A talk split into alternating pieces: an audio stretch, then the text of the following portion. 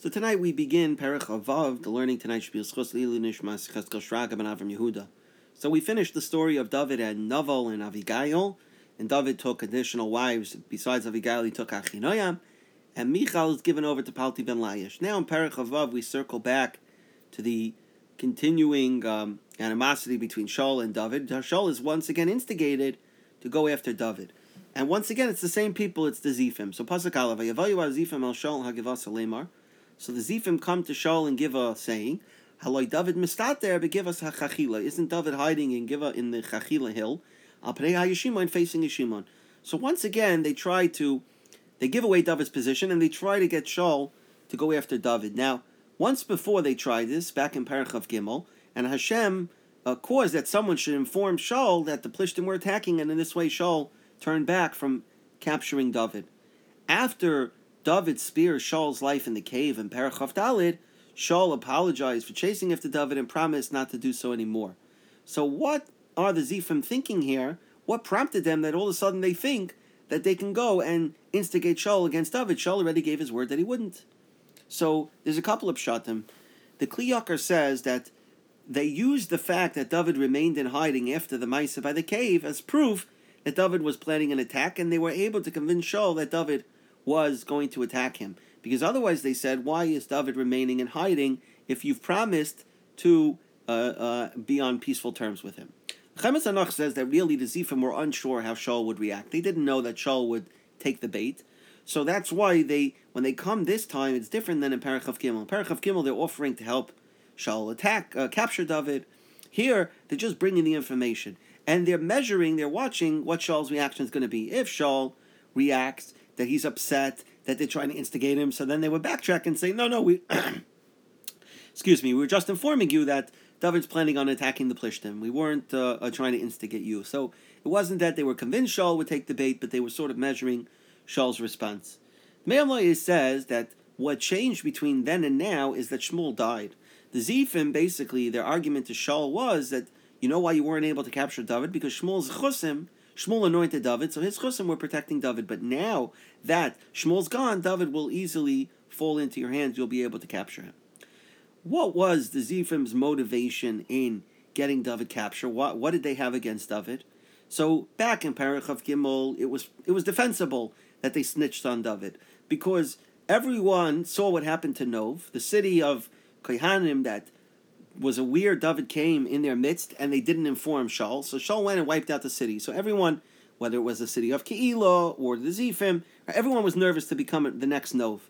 And so therefore it makes sense back in Parach of Gimel that they would inform Shaul. But now that Shaul, but once Shaul sues for peace, right? Once Shaul tells David that, hey, I'm not going to chase after you anymore. Now in Parachavav, when the Zifim go and instigate Shaul, they really have nothing to be afraid of. They really are just malicious people and there's no justification for what they did. And that's why it's after this mice in Perachavav that David writes Kapitel Nun Dalid. And in Perak Nun Dalid, in Pasuk, uh, um, it's Pasuk Hey, David refers to the Zifim as Kizarim Kamu Alai, they're strangers, right? They're not acting like fellow members of Klal Yisrael. He calls them violent men. Because basically at this point, now they are his enemies. Before it was defensible that maybe they were trying to protect their own skin. But now in Parachavav they showed that they were just malicious people, evil people, and therefore um, they deserve to be punished. How do we know that Kapitel Nundalit is written after this Maisa? Maybe it was written after Parachav Gimel. How do I know?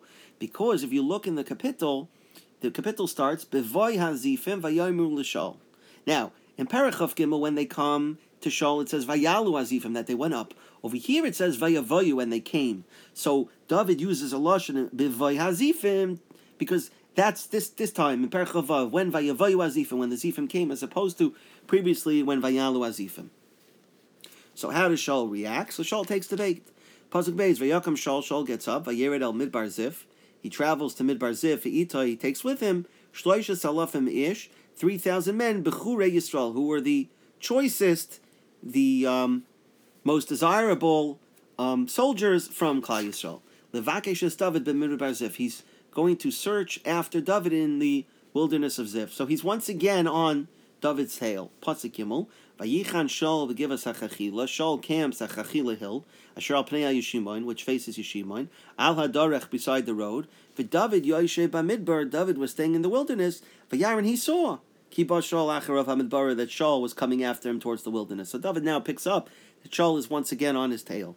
So David wants to ascertain: is that is Shaul really coming for him? In other words, is the reason why Shaul is there? Is it him? Is it the Plishtim? Is it is it true? He's getting these reports of Yishlach David Meraglim. David sends out some scouts. Vayeda, and they ascertained that Kiva Shaul el Nachain, that indeed Shaul was coming, meaning that Shaul was chasing after David and intent on killing him. So even though David, the previous pasuk says that David heard um, that that David saw Vayar, Vayar that David saw that Shaul was coming, but he sends messengers out to ascertain if it's actually Shaul there, because the Kli Yakar says David knew that it was Shaul's camp, right? It was Shaul's soldiers, but David found it hard to believe that after he and Shaul had made peace, the king himself is going to come to attack him, right? It's one thing to send messengers if you change your mind, but for the king himself to break his own word, David needed to ascertain that Taka Shaul was there.